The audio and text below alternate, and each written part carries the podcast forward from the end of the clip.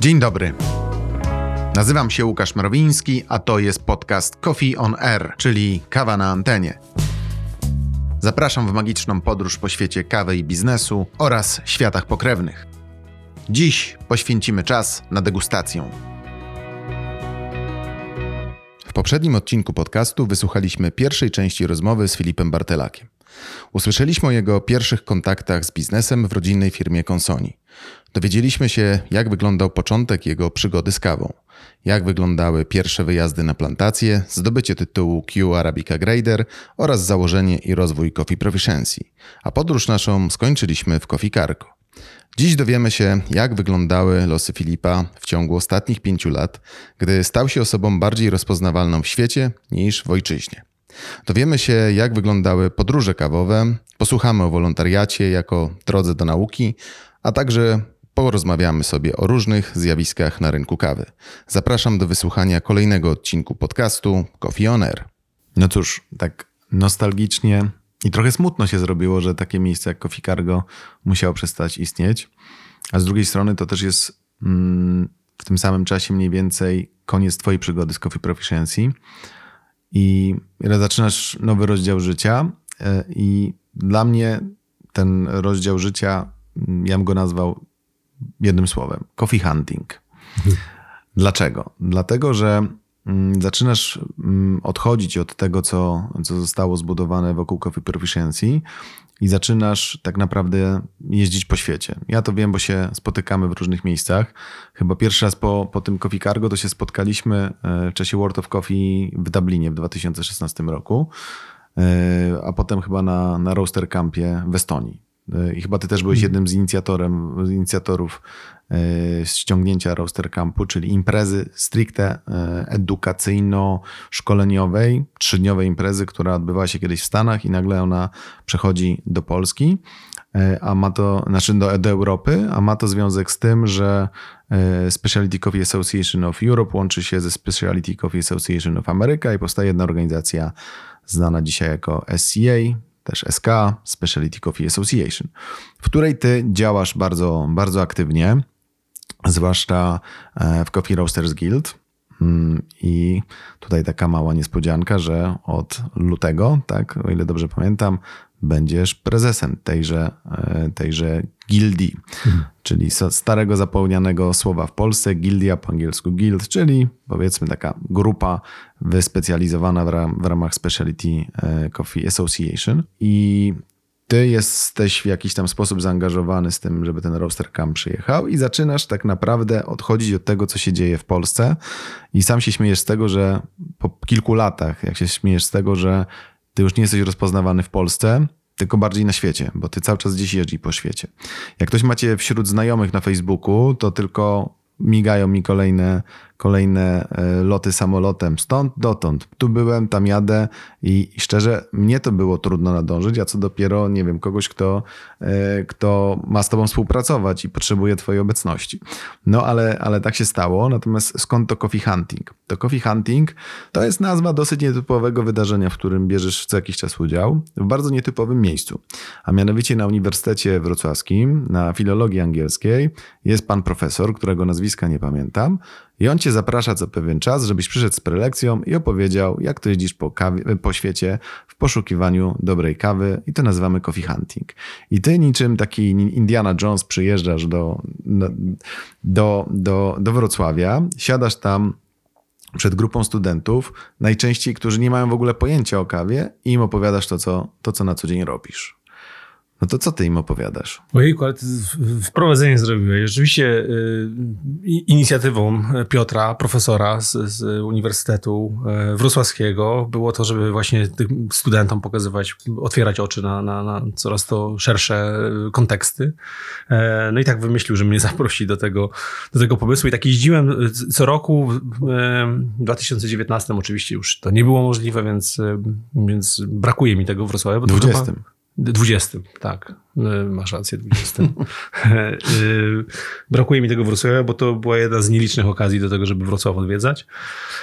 No, wiesz co, to, to, jest tak, że jeżeli ktoś mnie zaprosi do tego, żebym opowiedział y, o, o, tym, co robię, to nie widzę powodu, dla którego miałbym tego nie zrobić. To strasznie fajne, że właśnie się tak chce poszerzać horyzonty z ciekawości i poznawania świata.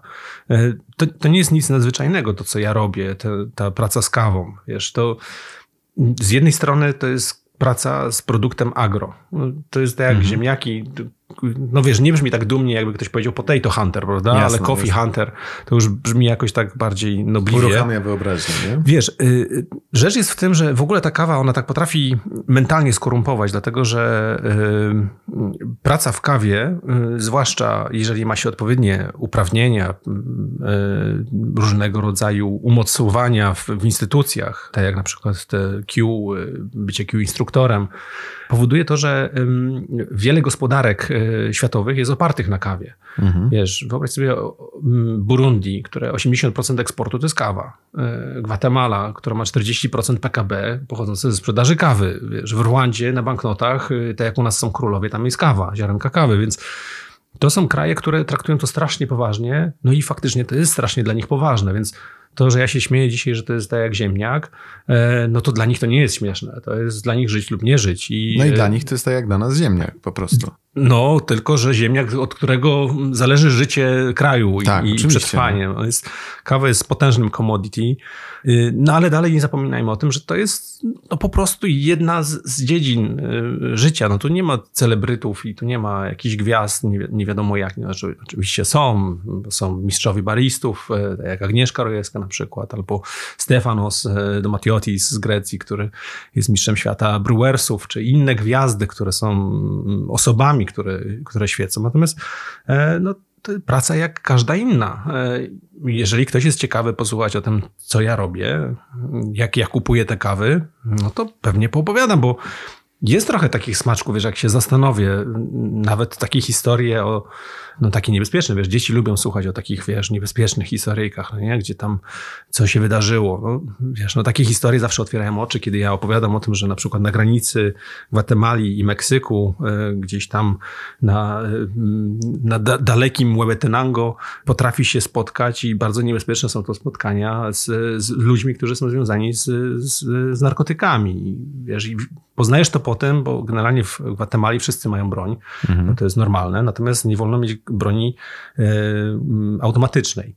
Natomiast jeżeli widzisz człowieka, który ma zapaskiem dwa Uzi, no to wiesz już, że jesteś w złym miejscu, prawda? No i takie historie, myślę, że na tym właśnie uniwersytecie jako coffee hunting opowiadając, powodowałem, że, że e, no, byłem zapraszany co roku, za co Piotrkowi bardzo dziękuję i mam nadzieję, że się z nim zobaczę niebawem. To, to czekamy e, we Wrocławiu na, na ciebie z taką opowieścią. Myślę, że to można zorganizować nie tylko dla tej grupy e, studentów, ale też szerzej, bo na pewno wielu zaciekawionych tego typu sprawami będzie. Ale te twoje wyjazdy, to tak naprawdę już wcześniej mówiliśmy o Gwatemali, ale powiedziałeś o Burundi, a ja z tego co pamiętam, to miałeś taki epizod, że byłeś sędzią w Cup of Excellence i właśnie sędziowałeś konkurs e, w Burundi. Dobrze pamiętam? Chyba 2013, może 2014 rok. Mhm. Albo, Nie albo wiem, później.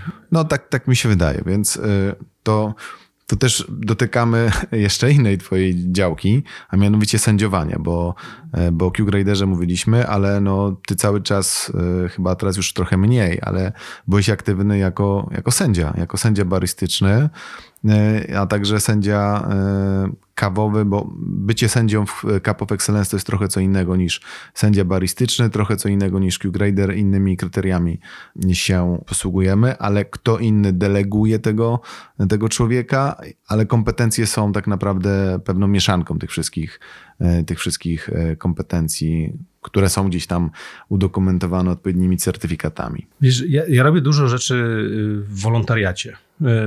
To, to uczestnictwo w tym Coffee Roses Guild y, i, i mówiłeś o tym, że byłem jednym z inicjatorów sprowadzania tego do Europy. Powołaliśmy całą grupę w ogóle w Coffee Roasters Guild do, do stworzenia tego odpowiednika europejskiego. I wśród nich mieliśmy strasznie silną reprezentację polską, bo byłem ja, ale był też ze mną Kądziu, Konrad Leksak mhm. z, z Simplo z Warszawy. I byliśmy jednymi z, z założycieli. Zresztą przedstawiłeś mnie jako tego, który wchodzi na tron oficera, jako chair Coffee Roasters Guild. To Kądziu był przede mną, bo on był już past chair mhm. w pierwszym swoim rzucie, e, bo, tak, e, bo takie było rozdanie, więc, e, więc to jest drugi Polak w, w, reprezentacji. Mamy jako Polska silną reprezentację, tak na marginesie. W ogóle w świecie kawowy. Tak, więc no, tych, tych zadań wokół kawowych, wolontaryjnych, to ja robię dosyć dużo, ale nigdy ich nie robię dlatego, że mam nie wiadomo jaki altruizm. Ja się strasznie dużo uczę. Ja bardzo dużo się uczę na przykład sędziowania i dlatego uwielbiam robić sędziowanie. Kiedyś uwielbiałem bardziej, bo się uczyłem więcej. Teraz się uczę mniej, ale cały czas się uczę, więc cały czas to robię. Uczę się y, na przykład o tym, jak, y, jak podawać informacje zwrotu. To jest taki mały przykład. Mhm. Zobacz, ja jako ojciec y, dziewczynek chciałbym ich dobrze wyedukować, dobrze je nauczyć, żeby były dobrymi ludźmi w przyszłości. E, I, i zawsze robiłem tak, że jeżeli moja córka robiła coś źle, no to ja jej zabierałem i pokazywałem, jak ma to zrobić, i mówię, no to zrób to inaczej.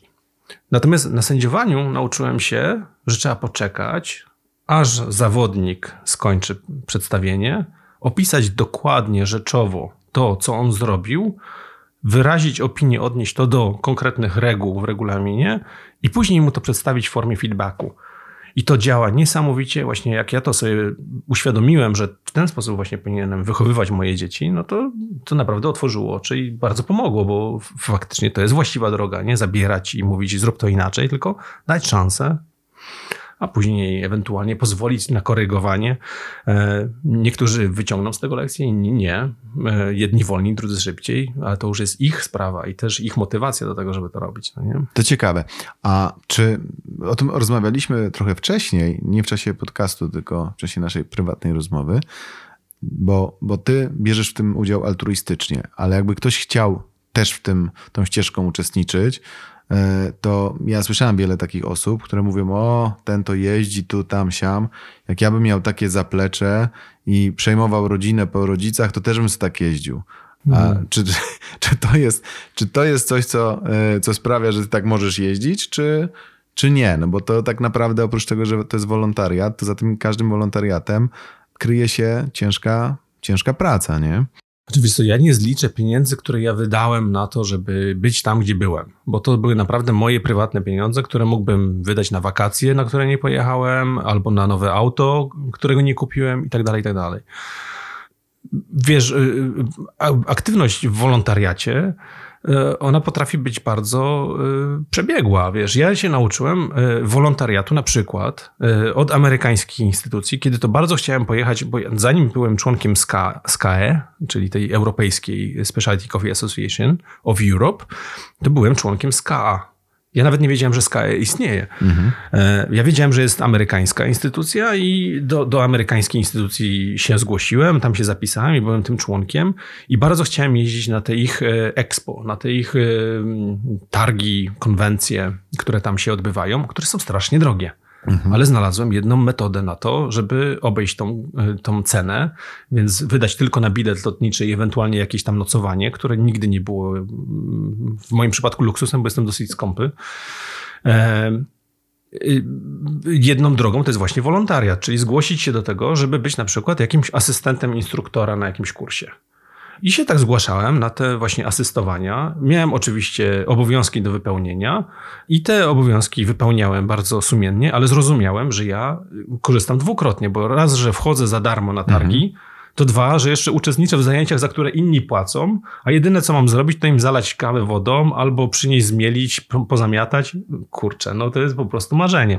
E, więc e, no, ten wolontariat to naprawdę na, dla mnie miał e, biznesowy sens. No to idealne. Ale tą samą drogą chyba poszło wielu ludzi, którzy działali wokół Coffee Proficiency, bo można ich było widzieć na brubarach, na, na World of Coffee, na jakichś zawodach, na, na różnego rodzaju imprezach.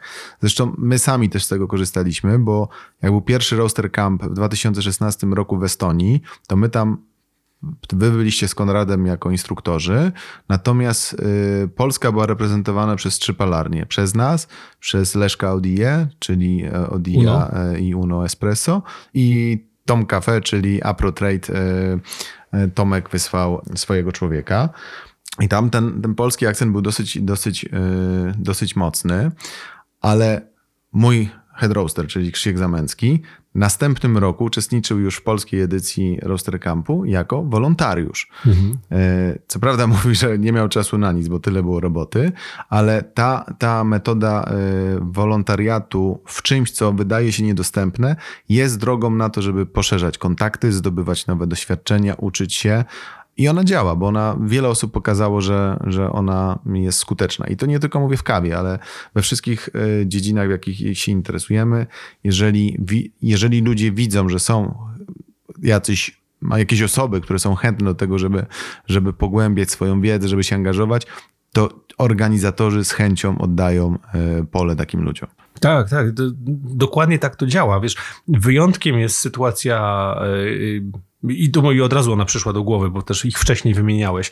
E, wyjątkiem jest sytuacja, kiedy mamy do czynienia z ludźmi, którzy są już mega kompetentni i oni wolontari do, do wolontariatu się zgłaszają po to, żeby się podzielić z innymi i mają jakąś inną motywację niż to, żeby się na przykład nauczyć, coś zyskać. I takim przykładem są właśnie Basia i Leszek z, z Black and White, z, z Trójmiasta, Dyni. którzy którzy to przyjeżdżają za każdym razem, jak na przykład robię festiwal kawy w e, Kamyku, to oni mówią, Filip, jesteśmy pierwsi, którzy przyjeżdżamy, będziemy stać na barze, będziemy robić kawę i tak dalej, i tak dalej. Są niesamowici właśnie tym, a Leszek przecież y, finalista Mistrzostw Świata wielokrotny, pretendent do tytułu Mistrza Świata, który mhm. po prostu zarąbisty, mega fajny. Basia, która tak strasznie y, y, chętna do pomocy i też profesjonalna, jeżeli chodzi o spiryty. E, rewelacja po prostu. Ludzie, którzy y, oddają coś za nic. No, są mhm. po prostu cudowni, więc ich też pozdrawiam z tego miejsca. Pozdrawiamy. To, to jeszcze wracając do. czyli tak, wolontariat to jest droga, którą w dużej części dużą części podążasz obecnie, ale jednak ciągnie wilka do lasu i stwierdziłeś, że, że okej, okay, coś tam w ramach Cavallo, w ramach konsoli możesz robić, ale nagle wymyśliłeś, że otworzysz kolejną markę kawy speciality, czyli e, Coffee Grunge. Tak, tak. I tu nie chodzi o gatunek muzyki z lat, nie, nie z lat 90., nie chodzi o Pearl Jam, Nirvana i, i Soundgarden, ale o grunge, czyli folwark, folwark po angielsku. Tak. A wokół tego folwarku, aha, bo o tym chyba nie powiedzieliśmy, że folwark to jest taka specjalna, bardzo fajna miejscówka, e, położona zaraz w sąsiedztwie e, wytwórni tej całej produkcji konsoli i składa się z szeregu takich małych budyneczków obłożonych gątem. E, wokół są zwierzęta, jest staw, jest rzeczka, tam jest palarnia kawy, tam jest wędzarnia ryb i wędlin, buduje się... Tam jest slow foodowa kuchnia, to jest wszystko, to jest wszystko kręci wokół slow foodowego jedzenia, tradycyjnego polskiego, ale w nowym wydaniu, w nowej odsłonie. Tak y, ktoś, kto tam pojedzie i, i, zobaczy to miejsce, to to jest, to nie jest taka przaśna wieś, tylko to jest nowoczesna wieś, taką jak my ją widzimy i y, jedzenie, które tam jest, y, w weekendy serwowane w sezonie letnim od maja do końca września, albo czasami nawet dłużej, jak jest ładna pogoda, to jest właśnie tą naszą wizytówką, ale też i wizją tego, jak, y, co chcemy po sobie zostawić. Y, to mojego ojca wizja, który po prostu taki sobie pomnik wybudował, który bardzo jest smaczny i dla wielu e, bardzo smakowity i jest taką destynacją no, totalnie mm, poszukującą jakości produktów, bo y, tam, tam naprawdę się można dobrze najeść, ale przede wszystkim e, bardzo zdrowo i e, no tak prawdziwie, tak bez, bez oszukaństwa. Tam nie ma żadnych pompowanych rzeczy. A w ogóle historia folwarku to jest też mega ciekawa. Nie wiem, czy wiesz, jak w jaki sposób powstał folwark. Nie.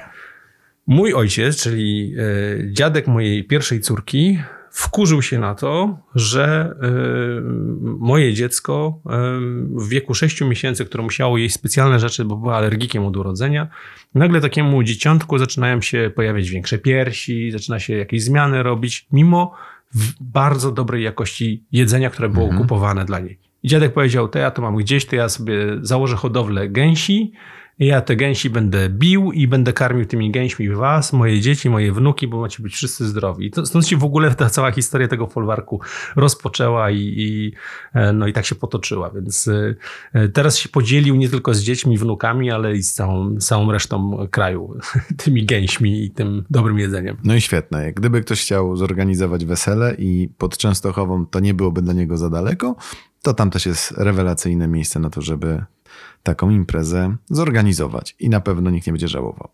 Ale wracając jeszcze do tego Coffee Grunge'u, bo tak naprawdę to, mm.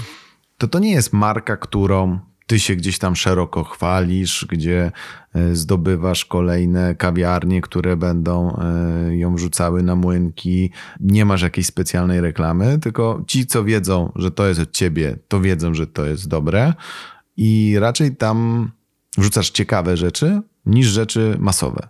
No bo tak, w tym roku wrzuciłeś Fine Robustę w pięciu mm. takich małych słoiczkach. Tam jest 50 gramów, z tego co pamiętam. 30 gramów. 30 gramów. Mm. I to jest taka selekcja pięciu różnych kaw z gatunku Robusta, które tak naprawdę nie mają nic wspólnego z tym, co rozumiemy pod pojęciem Robusta. I te kawy jest ciężko zdobyć, no bo robusta, jeżeli jest na rynku, to jest to zazwyczaj słabej jakości, jako głównie wypełniacz różnego rodzaju mieszanek, takich mm. komercyjnych. Natomiast ta moda na fine robustę, czyli odpowiednik speciality coffee dla, dla arabiki, się rozwija, ale o te ziarna jest trudno, więc pewnie jesteśmy na tym etapie, na którym ty byłeś ze speciality w 2007-2008 roku, e, czy też Marek Robacha był, gdy opowiadał ludziom o, o gejszy z Panamie i ta robusta zaczyna się przebijać i pewnie jak jej będzie więcej, to ludzie zrozumieją, że ta robusta nie musi być zła, ona jest inna, ale nie można powiedzieć o niej, że, że jest zła. No i taką ciekawostkę wprowadziłeś, taki set, który można było kupić, on był bardzo limitowany. Sprzedał się w dwa dni. Wszystko, co mieliśmy, to w dwa dni zniknęło po prostu. Ale to też poszło właśnie taką po znajomościach różnych, tylko ci, którzy wiedzieli i ufali mi, e, człowiekowi, który za tym stoi. I to głównie za granicę. Głównie za granicę. Ja się na to nie załapałem, dlatego że byłem na hmm. wakacjach i nie, nie zdążyłem. Musimy powtórzyć. E, ale za to załapałem się na ostatni set, jaki zrobiłeś, bo to też jest bardzo ciekawa selekcja, też w takich słoiczkach, też zestaw pięciu kaw. E, tam są kawy z Kolumbii, z Kostaryki, e, chyba z Salwadoru i z Pana, Panama też. Tam. Nie, tam jest Kolumbia Nie. i Kostaryka. Ale na przykład mhm. Kostaryka jest jedna, która jest ty u siebie na, na, na, profilu to dobrze opisałeś, więc ja tylko skopiuję mm. to określenie dziwactwo. Jest, tak, bo naprawdę jest. jest to jedna z najbardziej dziwacznych kaw, jaką ja w życiu piłem. No, ciężko ją opisać, y, bo ona jak kwaśne kakao smakuje, coś tak, takiego. fermentowane Kwa... kakao takie. Nie, mhm. nie, niesamowita kawa, która na pewno jest czymś zupełnie innym y, niż znamy pod pojęciem, pod pojęciem kawa. No ale co chcesz dalej z tym robić? Ty chcesz to rozwijać, czy bardziej się specjalizować e, w seriach kolekcjonerskich limitowanych. To wiesz co, dobra, to od początku, wiesz, po, po przygodzie z Coffee Proficiency i z wyjściem z, z tamtej firmy, e, ja się poczułem zmęczony trochę. E, też potrzebowałem odpocząć. To było takie e, rozstanie takiej mm, no, dosyć, dosyć trudne dla mnie. E, musiałem porzucić to dziecko, tą, tą firmę, tych ludzi, e, których tam uwielbiałem i, i, pozwolić im, żeby sami funkcjonowali, żeby sobie radzili beze mnie, no bo taka była potrzeba siły, potrzeba czasu i e, nie chciałem im w żaden sposób przeszkadzać. Więc ja się tak naprawdę usunąłem na jakiś czas. Myślałem, że to będą ze dwa lata odpoczynku takiego. Oczywiście musiałem cały czas funkcjonować, bo Chociaż, wiesz, miałem takie zakusy, że, wiesz, no pracuję też i z mąkami, i z czekoladą, wiesz, może by się czekoladą zająć bardziej, może mąką właśnie i te chleby jeszcze lepsze robić, i, bo to jest tak ekscytujące naprawdę, jak ktoś zacznie zgłębiać temat, to, to zobaczy, że, że kawa to nie wszystko. No ale znowu też miałem sygnały z, zagranicy płynące, że ej, nie wygłupiaj się, my cię potrzebujemy, masz być instruktorem, wiesz, potrzebujemy cię, żebyś tutaj przyjechał i to, to głównie były y, sygnały z, od, od Q instruktorów y, z zagranicy którzy mi nie, po prostu nie pozwolili się odpuścić y, od, od, od, tego, od tej przestrzeni kawowej. No a marka Coffee Grunge to to, to, to sobie trwała. Ona, ja ją założyłem jakiś czas temu, nie, niewielki, ale założyłem, bo uznałem, że potrzebuję mieć jakąś taką markę, która będzie miała fajne kawy. I, i bardzo fajną e, oprawę graficzną zrobiła e, Nina Gregier e, z prostych kresek. Zrobiła to naprawdę tak fajnie, tak z wyczuciem i te etykiety były takie fajne, dopracowane i tak w ogóle była taka fajna ta marka, taka sympatyczna, ale chciałem ją robić zupełnie już na innych zasadach. Już nie chciałem się za bardzo rozwijać. Chciałem być troszeczkę mniejszy. Taki downshift sobie zrobić, tak wrzucić na, na niższy bieg i spokojnie sobie małą łyżeczką przez świat y, karmić się, a nie wielką chochlą. No i to w sumie mi fajnie wychodziło do y, zeszłego roku, czyli 2020, który to był takim przełomowym, bo mm, nawet już się wahałem, czy, czy czasem nie odpuścić całkiem w ogóle tej marki, bo miałem takie przygody niefajne, gdzie, gdzie budowałem dystrybucję, ta dystrybucja nagle mi została przejęta przez inny podmiot i tak dalej. Takie no, smutne historie, które mnie dołowały i tak naprawdę powodowały, że ja się zastanawiałem, czy czasem tego całkiem nie rzucić, bo szkoda moich mhm. nerwów. Ale y, w 2020 roku e, postanowiliśmy razem z, z Martyną, moją narzeczoną, że ona, y, ona potrzebuje, widzi w ogóle jakąś taką fajną, ma energię do tego, żeby coś z tym zrobić. Nie? I ona mówi, ty chodź, zrobimy stronę internetową. I to akurat się tak wpasowało w, e, w ten czas, kiedy te, te online'owe sprzedaże wszystkie zaczęły iść. I ona to tak zrobiła fajnie, że mnie wróciła energia. Ja mhm. nabrałem znowu ochoty, ale mnie nie tylko wróciła energia, dlatego że ja zobaczyłem, że ona to fajnie zrobiła, ale y, dlatego, że się wkurzyłem. Wiesz, wkurzyłem się wchodząc na te różne facebookowe historie, na te y, różne dyskusje, które tam się odbywają. E, gdzie w ogóle to wszystko odjechało od jakości. Można by powiedzieć, że w Polsce się w ogóle zapomniało o jakości. W ogóle to nie jest ważne, bo ważne jest pudełeczko, ważna jest etykietka i że ja nie kupuję tej kawy, bo ona jest nieładna, a tą kupuję, bo taka ładne opakowanie. Wiesz, te, te, te dyskusje stały się niemerytoryczne.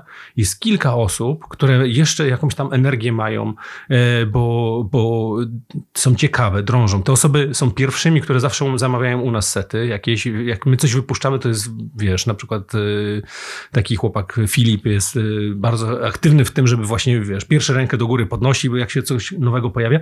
Super, że tacy ludzie są. Natomiast y, cała reszta gdzieś odpłynęła. Ja mam wrażenie, że bardzo złą robotę robią te, te, te, masy palarni, które po prostu odpuściły dbanie o jakość, o edukowanie o jakości, o mówienie o tym, co jest dobre, a co nie na rzecz właśnie ładnych opakowań, tego blichtru, tych evencików i głośnej muzyki, wiesz. I to jest, doszliśmy do takiego etapu, że ja po prostu mówię, no słuchajcie, no nie, no to, to się musi zmienić, no nie, to musi po prostu się pojawić coś, co spowoduje, że my znowu wrócimy na właściwe tory, bo Agnieszka, która nam wybudowała pomost do świata, e, żeby bariści wygrywali kolejne tytuły, no nie może być zasypany przez znowu miałkość. No nie? To musi Oczywiście mówimy o Agnieszce Rojewskiej. Agnieszka Rojewska, tak. Mistrzyni świata baristów. Pierwsza kobieta jako mistrz świata baristów. Tak. I pierwszy Polak, który zdobył tytuł mistrzowski. Tak jest. Totalna gwiazda na świecie. Wiesz, y, z, ty, z, tymi produktami, które my robimy w Coffee Grunge, to, y, to z premedytacją ich nie, nie upowszechniamy, czy mm, jakiegoś marketingu robimy wokół nich, bo mamy świadomość tego, że to jest bardzo subiektywne. E, wiesz, to jest nasza wizja, nasza interpretacja tego produktu. Wiesz, mówiłeś o tej Kostaryce, która jest taka dziwna, takie dziwadło. No tak, ona jest taka dziwna i ona, jak my ją kupowaliśmy, jak wybieraliśmy kawę na, do naszego zakupu, ja zresztą opisuję to też i, i w, w jakichś takich blogowych, które mam wyjść, te blogi e, niedługo, e, będę opisywał to, jak my kupujemy kawę, ale kupujemy ją w procedurze signal detection. Jeżeli ktoś nie wie, to zachęcam do poczytania. W każdym razie to, to, to, są ślepe wybory, gdzie, gdzie szukamy tych kaw, które na pewno wiemy, że są pewniakami, które my chcemy mieć w ofercie.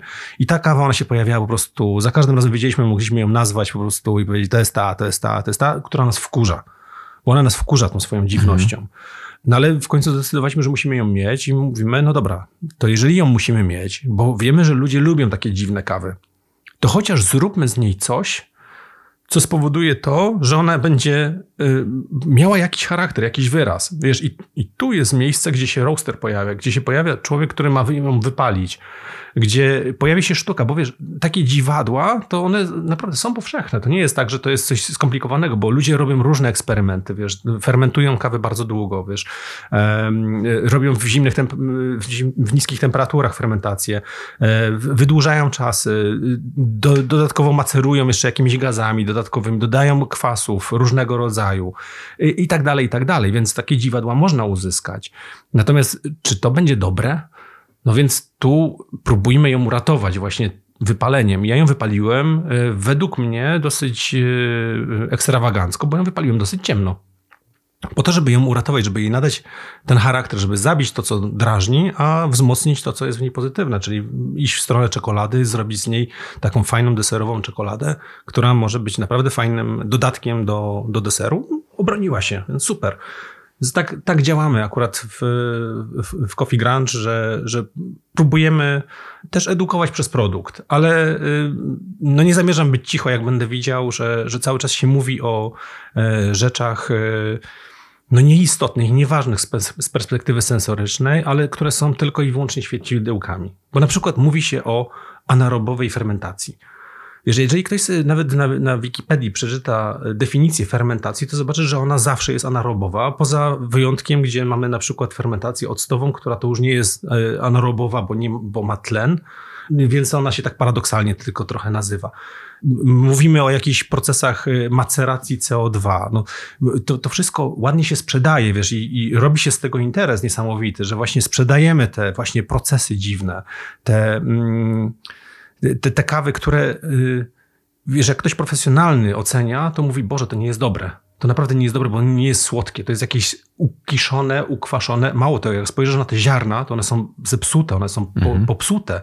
Wiesz, i y, tylko dlatego, że one są inne, są doceniane, to jest coś nie tak. Wiesz, ja uważam, że powinniśmy, y, na, nasza grupa y, zajmująca się kawą wysokiej jakości, budować tą świadomość kawową, w oparciu o lepsze ideały, po prostu. Wiesz, nie tylko e, blichtr i to, że coś jest dziwne, to znaczy, że będzie ciekawe.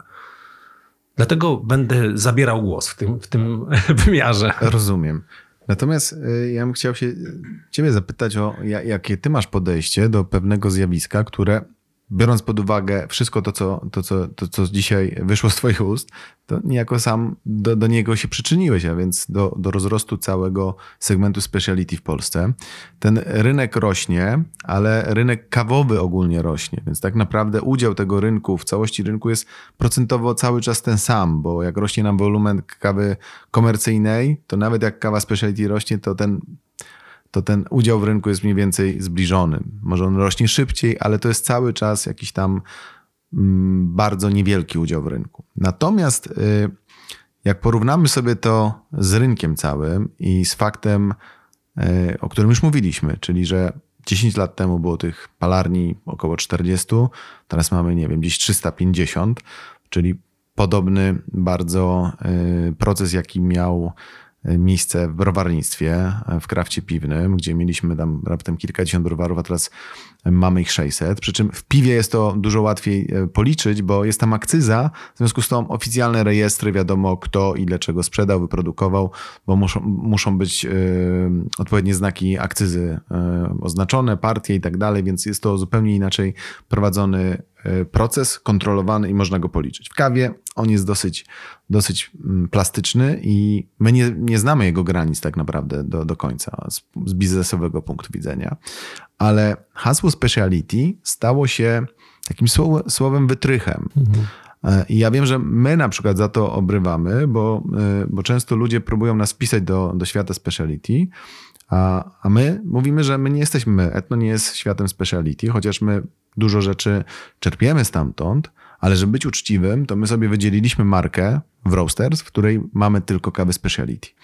I o te kawy staramy się dbać w zupełnie inny sposób i do nich podchodzić w zupełnie inny sposób. Ale ludzie często mylą i mówią, a bo to, co wy robicie, to, to, to nie jest speciality. A mówimy, no nie, no bo no, to nie jest kawa speciality. To jest, to jest kawa komercyjna. Ona jest y, wyższej jakości niż jakiś taki standard y, przeciętny dla Kowalskiego, Ale jeżeli chcesz spróbować kawę speciality, to mamy zupełnie inną linię i tam się nią zajmujemy. Natomiast według mnie my to w ten sposób rozdzieliliśmy. Ale bardzo często to pojęcie commodity i speciality miesza się w jednym, w jednym miejscu i speciality to jest taka flaga, którą fajnie się robi marketing, a pod spodem, pod y, takie, takie ja mam określenie, a pod stołem sprzedaje się po prostu Vietnam Grade drugi. I byłem świadkiem tego, jak w jednej z, z, berlińskich, bo to nie jest tylko kwestia Polski, y, ale ja widziałem w Berlinie w bardzo dobrej palarni, gdzie stał sobie piec Loringa, a był wypalany nad nim właśnie Robusta Grade drugi z Wietnamu, bo, mm. tego, bo na tym się robiło biznes. I w podcaście mm, Coffee, Coffee Ride Podcast prowadzonym przez Radka Langera w odcinku e, z Mateuszem Gacą, on tam też poruszał. Mówi, że on nie będzie rozwijał mocno Cup Speciality, bo z punktu widzenia biznesowego on na tym nie zarobi, bo to, to jest zupełnie inny świat. I to z jednej strony wszyscy wiedzą, jak ten rynek działa, jakie są mechanizmy rynkowe, ale z drugiej strony sztandar e, speciality jest wywieszony i się nim macha e, w tej w lewo, w prawo, bo wiadomo, że na tym można więcej ugrać. Przynajmniej taka jest moja ocena. Jak ty do tego podchodzisz? Wiesz co, no, na pewno coś jest na rzeczy. I to, to, są tematy związane z uczciwością producenta. Bo wiesz, jeżeli ktoś się chce mienić jako, y, my jesteśmy 100% speciality. To jest to niemożliwe w Polsce. Wiesz, to jest, jest możliwe, ale biznesowo bardzo trudno, tak, żeby, no. wiesz, utrzymać się na powierzchni, wiesz. Naj, najgorzej jest, jeżeli ktoś mydli oczy i mówi, że ja ci tutaj daję nie wiadomo jaką jakość, a to jest takie, no, no takie słabe, no, po prostu słabe. Ale to nie, nie tylko się dotyczy kaw, które są z definicji jako grade słabsze, ale też i kaw starych, czy kaw, które już po prostu miały swoją świetność dawno za sobą. Wiesz, bo Naiwnym jest ten, kto myśli, że y, na kawach speciality zrobi kokosy i będzie, będzie teraz y, krezusem, wiesz. Y, palarnie pracują na espresso. Wiesz, to jest mhm. główny produkt i, i, sam doskonale wiesz, że 90% ponad kaw, które wytwarza palarnia, z których ona żyje, to są espresso blendy lub espresso single, które mają się sprzedawać jako espresso, jako zaparzone pod ciśnieniem kawy. Natomiast te wszystkie specialty, te sztosiki, to jest margines i to jest kilka sztuk i to się nie kupuje w, na palety, tylko się na woreczki kupuje i, i, i się tym bawi. Więc to nie, to nie jest kwestia e, biznesu. No gorzej jest, jeżeli ktoś e, komuś wkłada ciemnotę. Wiesz. To nie jest tak, że e, blendów espresso nie da się zrobić z kaw bardzo wysokiej jakości. I robi się. My mamy w, w Coffee Grunge mamy jeden blend, który jest zrobiony właśnie z Etiopii Jergashev Grade 1, Microlotu Labolsy, czegoś tam jeszcze, wiesz, takich po prostu kaw. Zrobiliśmy taką, taką mieszankę, która miała być sezonowa, w ogóle się nazywa Four Seasons e, jako wiosna, a e, klienci nam nie pozwolili w ogóle z niej zrezygnować, więc się już przeciągnęła i sobie jest i została. To jest główna kawa w jednej bardzo znanej kawiarni w Berlinie, jako, jako podstawowa, podstawowa kawa. No, ją głównie sprzedajemy do fajnych, profesjonalnych kawiarni, ale, ale w dużej mierze za granicę. Myślę, że y, kwestia jest uczciwości, ale też i edukacji. To jest to, co wcześniej powiedziałem, że wiesz, że, że chodzi o to, że jeżeli y, klient nie zauważa różnicy, no to po co przepłacać? Wiesz, to wielu mhm. się tym kieruje. Wiesz, mało kto ma w sobie tyle uczciwości, E, żeby powiedzieć, no nie, nie, nie, ja, ja muszę robić tak, żebym ja mógł spokojnie spojrzeć w lustro, wiesz. Tutaj się myśli o tym, że no nie, nie, nie, ja muszę zrobić tak, żebym ja mógł przeżyć, prawda, a to, że klient nie widzi różnicy, no to już jakoś tam damy radę, no już jakoś tam się, wiesz, przeżyje to jest złe myślenie, bo y, raz, że trzeba być uczciwym, a dwa, że pamiętajmy, że my budujemy ten, ten rynek. Wiesz, ja mam kawę y, jako blend y, w mar marce Cavallo, który się nazywa Classic, który zbudowałem na samym początku, modyfikowałem mu tą recepturę, powiedziałem do czego dążę. Mhm. Wiesz, i on powoduje to, że klienci wracają do tej kawy, dlatego że ja, ja wiedziałem, teraz zdradzę sekret mój, bardzo się mocno skoncentrowałem na aftertaste, na posmaku w kawie, w espresso. I ten aftertaste dla mnie był kluczem. On miał być właśnie gładki, długi, absolutnie niegorzki. Miał, może być czekoladowy, może być orzechowy, cokolwiek. Ważne, żebyśmy poszli w kierunku czegoś, co jest bardzo przyjemne, dlatego że z tym posmakiem ludzie pozostają. Mhm. I ja zbudowałem taką kawę, która która spowodowała zmianę w świadomości klientów. Jeżeli ja bym im pocisnął coś, bo, bo, bo i tak klient nie widzi różnicy, to bym nie zbudował tej e, różnicy w ich percepcji i w tym, do czego oni dążą. Świetnym przykładem jest e, jeden z klientów, z którym pracowałem e, parę lat temu, czyli pijalnie czekolady Wedla, mhm. które to miały ode mnie kawę i tą kawą bez żadnego marketingu zwiększyły sobie sprzedaż kawy dwukrotnie. O. I, I dla mnie to było po prostu namacalne, jak zmiana w jakości mhm. może spowodować zmianę w biznesie. Wiesz, jeżeli ja bym był nieuczciwym y, producentem, który by powiedział, no dobra, wszystko wam jedno, bo i tak to traktujecie jako dodatek do czekolady, która jest głównym waszym produktem, no to dajemy wam wszystko jedno, no nie, to, to zamiesione i tak dalej. Nie doprowadziłbym do tej zmiany. Y, I ta zmiana w świadomości ludzi by nie została. A wiesz, a jeżeli ty, my nie będziemy mieli ludzi wyedukowanych sensorycznie, to oni nie będą wymagali od nas jako producentów tego, żebyśmy się stawali lepsi. A przecież chodzi nam o to, żebyśmy byli lepsi od właśnie tych Włochów, których tam poruszyłeś na mhm. początku, że oni mówią w kółko o jedzeniu i naprawdę im zależy na tej jakości. Wiesz, Włoch sobie nie pozwoli na to, żeby oszukać, żeby zrobić coś słabego. Wiesz, nie, nie zrobi tak drugiemu, bo będzie się bał, że będzie źle oceniony, że będzie właśnie wzięty na pręgierz i wiesz, i, i wychłostany jak należy. No, myślę, że tu jest y, pole do popisu, y, no ale też głównie odniesienie się do wartości, do, do, do tego, co jest nam teraz ważne, y, jako ludziom po prostu. Żyjemy w takich czasach, że musimy się tutaj, wiesz, zrewidować, zreflektować, no nie? co jest dla nas ważne, jakimi wartościami się będziemy kierować w życiu dalszym. Jasne. Ale tak naprawdę to pomimo, pomimo pewnych niedoskonałości, pewnych rzeczy, na które można utyskiwać, to ten rynek, rynek kawowy, szeroko pojęty w Polsce, przeszedł ogromną metamorfozę w ciągu ostatnich 10 lat. Przynajmniej ja tyle widzę, ale jak porównuję to z tym, co mówi, nie wiem, Marek Robacha, tym, co mówi Tomek Obracaj, to oni startowali jeszcze z innego, z innego punktu. I dla nich to to już jest w ogóle, jesteśmy w innej galaktyce. Ale ty gdzieś jesteś tak pośrodku tego wszystkiego, czyli ta historia Tomka, która zaczęła się w latach 80., Marka, która w latach 90., twoja zaczęła się w połowie lat 2000. To jak ty oceniasz ten, ten skok, który wykonaliśmy? No bo to, bo to jest skok, tak, przez, przez 10 lat zmienić, zmienić rynek, nie? Nie zrobiła tego jedna osoba oczywiście, tylko wiele, wiele osób, ale pewne trendy jeżeli coś jest fajnego, to ludzie to kopiują, prawda? I idą trendem. Jak trend mhm. jest niefajny, to nie będą nim szli.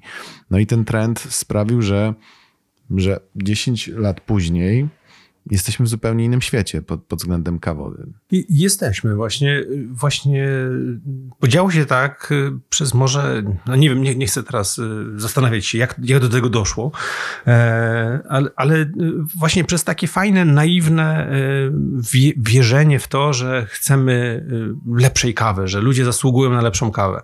To coś, co w poprzednim komentarzu powiedziałem, że się zaczyna troszeczkę wypaczać właśnie, mhm. kiedy się e, obserwuje dzisiejsze działania niektórych Y, niektórych palarni, które są po prostu zmęczone tym całym czas dbaniem o jakość, skoro klient nie widzi różnicy. Chciałem powiedzieć, że widzi różnicę, a nawet jeżeli jej nie widzi, to ta różnica powoduje u niego zmianę.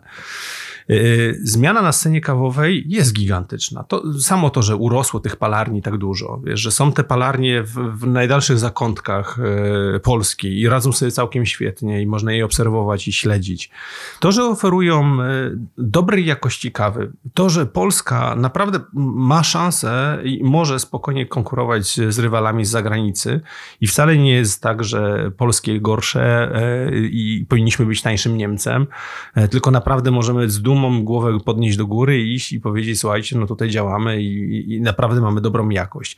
Tak już było od, od wielu lat I, i, i, było tak, tylko że po cichu, wiesz, my mamy jakąś taką wewnętrzną nat w naturze to, że, że nie, nie potrafimy się cieszyć e, wzajemnie sobą, tylko, e, tylko gdzieś indziej szukamy, wiesz. Polacy mhm. najczęściej startowali na kawach z zagranicy, a, e, a w tym samym czasie my dostarczaliśmy kawy do na przykład Rumunii, e, która wygrywała wszystko. Mieliśmy taki rok, kiedy, kiedy dostarczyliśmy kawę na wszystkie zawody i wszystkie, wszyscy zawodnicy na naszych kawach wygrali wszystkie konkurencje baristów. Więc, e, która to Rumunia w tej chwili jest bardzo silną e, potęgą, jeżeli chodzi o kawę. W ogóle Rumunia jest mega ciekawym zjawiskiem, bo tam nie ma żadnych sieciówek. Nie wiem, czy, nie wiem, czy wiesz. O, nie do końca. Już jest, są? Jest Starbucks i co więcej, e, uchylę rąbka tajemnicy, to jest najmocniejszy Starbucks w całej Europie. No co ty mówisz? No.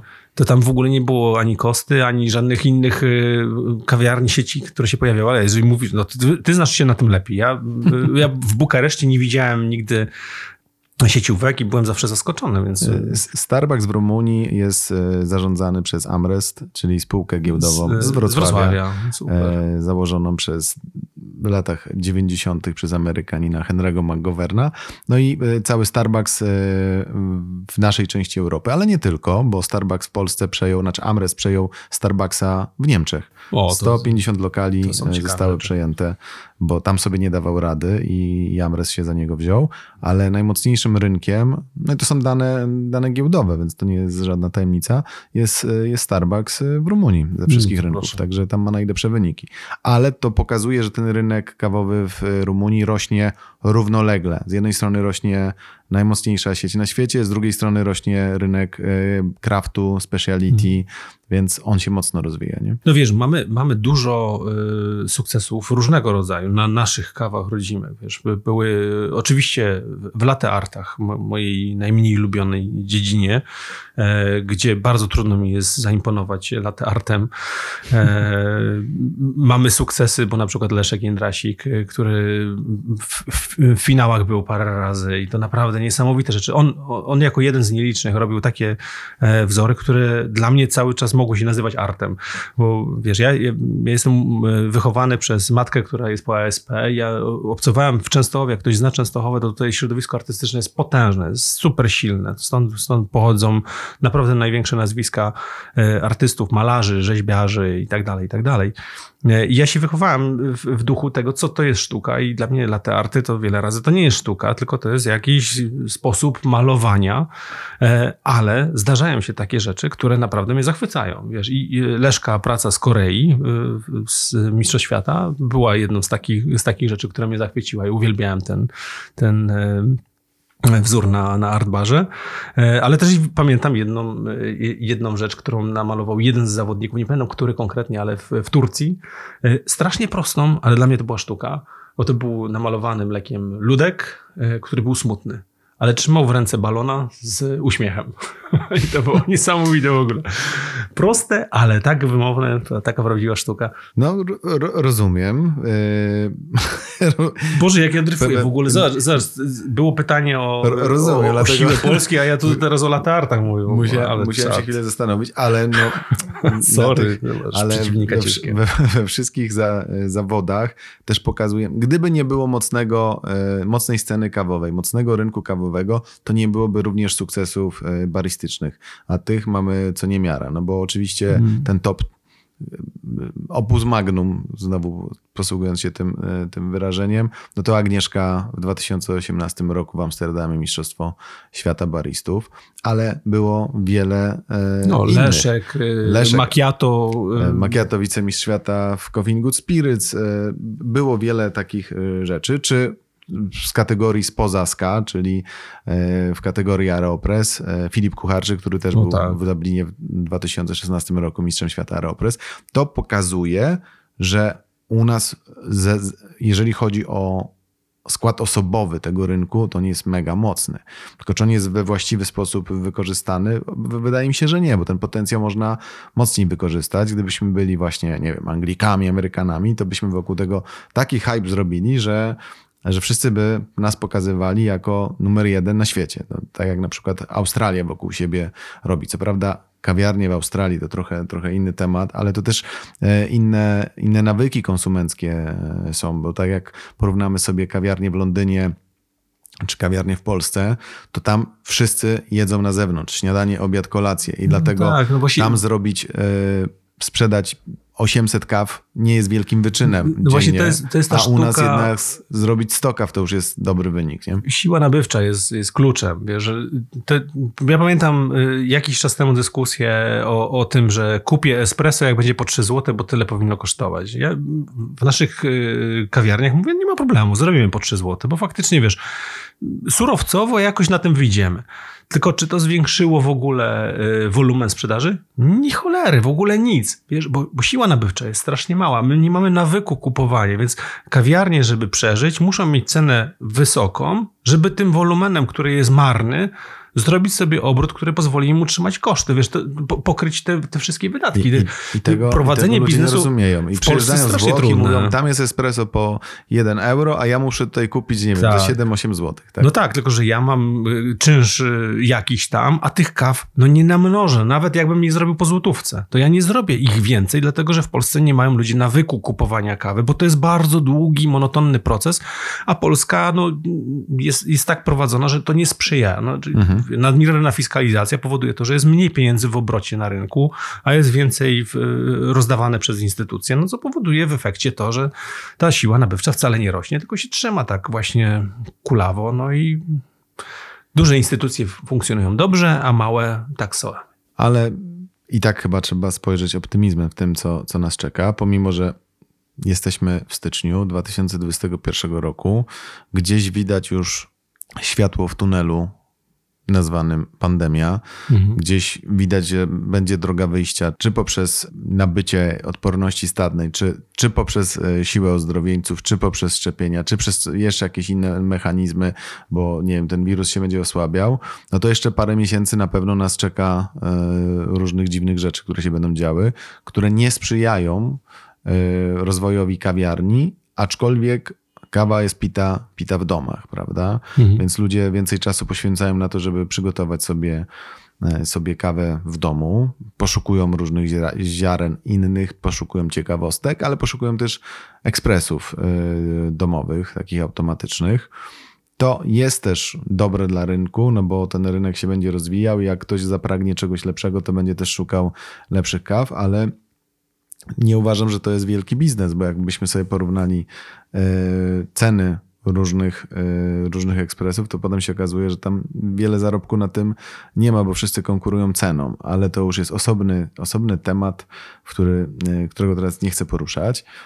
Natomiast chciałbym tylko od ciebie usłyszeć, czy ty masz jakieś takie predykcje co do tego, co, co się może wydarzyć, niezależnie od pandemii, powiedzmy, zakładając, że ona się niebawem jakoś tam skończy albo zluzuje w najbliższych latach w świecie kawowym w Polsce i na świecie. Może jeszcze zanim, zanim to powiesz, to powiedz mi, czy ty widzisz duże różnice w świecie kawowym w Polsce, a za granicą, no bo masz skalę porównawczą wszystkich, wszystkich praktycznie krajów yy, świata.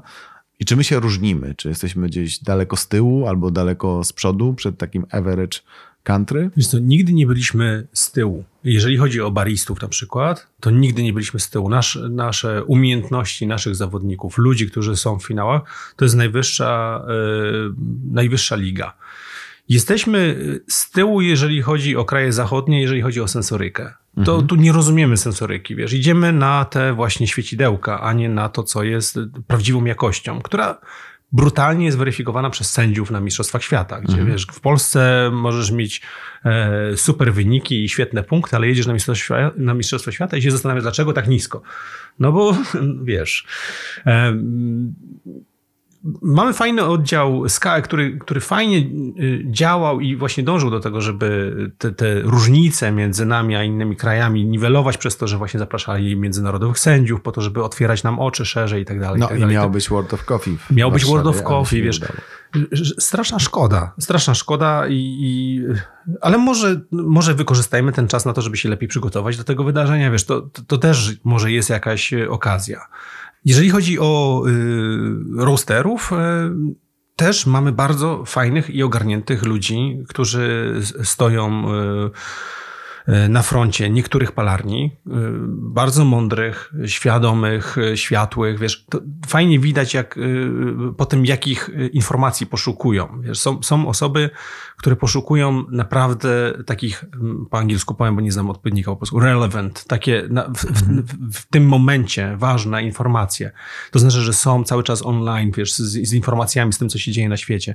I y, y, samoświadome, wiesz, poszukują różnego rodzaju pomocy. Ja bardzo chętnie pomagam, na przykład, wiesz, jeżeli mam kolegę po fachu, który ma konkurencyjną palarnię, ale na przykład mówi, że słuchaj, mam kłopoty z tym, że, że mm, słabo sobie radzę z różnicowaniem defektów w kawie, no nie? No to, to ja robię wszystko, żeby mu pomóc, bo ja wiem, że my jedziemy na tym samym wózku, wiesz, to nie mhm. jest tak, że my walczymy o jakieś grube miliony, tylko my walczymy o zmianę w światopoglądzie ludzi, która jest odłożona na lata całe. Mhm.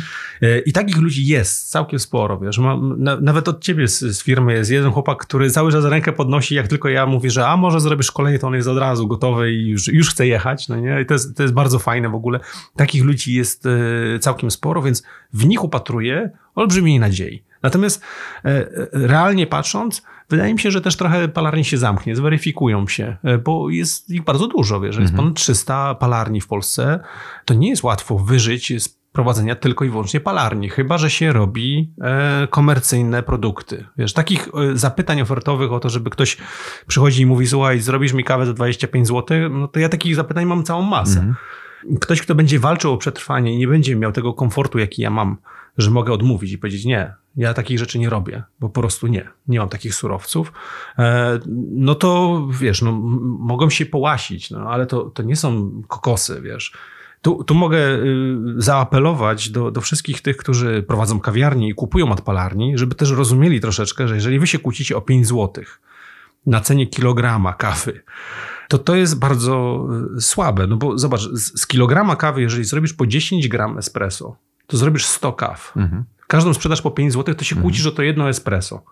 O to Zwłaszcza, że jak sprzedajemy to w detalu już jako napój, to, tak. to jest zupełnie inny udział kosztowy. To są minimalne wartości. Dokładnie, ale wiesz, ale kłócisz się o to jedno espresso, które często jest wylewane do kosza i w ogóle coś tam wyrzucane. A dla palarni to 5 zł mhm. to jest solidny udział w koszcie ich wytworzenia produktu. I naprawdę to, to, jest, to jest no nieelegancki kłócić się mm. o mhm. takie rzeczy. Wiesz, dlatego tu do kawiarni apeluję, słuchajcie, wy się ogarnijcie, ale do, pala, do, do palarni też apeluję, słuchajcie, wy oferujcie jakość za rozsądne pieniądze, a nie za y, świecidełka, żądajcie nie wiadomo czego.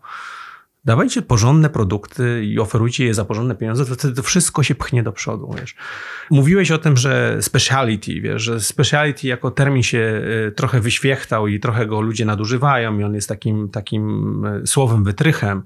Następnym takim słowem będzie sustainability, które jest już mhm. na świecie używane i jest traktowane jako też narzędzie marketingu, a jest dokładnie tak samo jak speciality. Ono nie jest określeniem produktu takim do końca, tylko ono jest określeniem filozofii która stoi za tym produktem. To, wiesz, dzisiaj kupując kawę, którą ja nazwę jako Q-Grader, speciality i daj mi 89 punktów, to wcale nie oznacza, że ona jak trafi do ciebie, to ona będzie miała nadal 89 punktów. Bo raz, że możesz ty ją wieść na dachu w bagażniku i ją wymrozisz solidnie, albo słońce ci ją już wstępnie obrobi termicznie, mhm. albo możesz ty ją doprowadzić do takiego stanu w twoim piecu, wiesz, że wypalisz ją na węgiel i dalej napiszesz na opakowaniu 89 punktów, a ja powiem, no nie, nie, nie, chłopie, to nic nic z tych rzeczy. Inaczej, ta kawa może też przeleżeć pół roku mhm. i ona już nie będzie miała tych 89 Oczywiście. punktów. I to, dlatego trzeba rozumieć tą filozofię. Tak samo ze sustainability. Trzeba rozumieć filozofię, bo to jest sposób życia. To nie jest produkt, to nie jest kolejne jakieś świecidełko, które kupujemy, tylko to jest rozumienie sposobu życia e, i wartości, jakimi się kierujemy. Kropka. Rozumiem. I tym akcentem zakończymy naszą rozmowę. Filip, bardzo dziękuję Ci za to opowiedzenie całej Twojej historii życiowej, kawowej.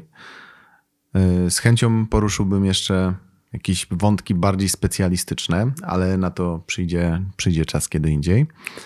Natomiast ja dziękuję wszystkim za wysłuchanie kolejnego odcinka podcastu Coffee On. Zapraszam do subskrybowania na najlepszych platformach podcastowych na Spotify, na Apple Podcast, Google Podcast a Filip ma jeszcze coś do powiedzenia. Ja tak, tak. Właśnie mam tutaj tobie, że, że też chcę coś powiedzieć, bo ja chcę tobie podziękować, Łukasz, za to, że ci się chce robić ten super fajny podcast, który jest bardzo fajnie przygotowany, bardzo fajnie poprowadzony. Ty jesteś świetnie przygotowany. E, zapraszasz bardzo fajnych ludzi, dlatego ja się czuję w ogóle e, uraczony tym okrutnie, że, że w takim towarzystwie się znajduję. I dziękuję Ci za to, że dzisiaj chcę to robić, bo jak się domyślam, nie ma z tego hajsu, a, a robisz to po prostu, bo naprawdę e, czujesz, że właśnie to jest Twoja filozofia, że to potrzebujesz dostarczyć, pokazać ludziom, dać. Dzięki. Dokładnie tak. To też forma wolontariatu. To ja dziękuję Ci, że zgodziłeś się udzielić tego wywiadu. No i zapraszam do kolejnych odcinków podcastu Coffee Air, czyli Kawa na antenie. Jeszcze raz zapraszam do subskrybowania na platformach podcastowych, na Spotify, na Google Podcast, na Apple Podcast i innych. Do usłyszenia, Łukasz Mrowiński, Coffee Air.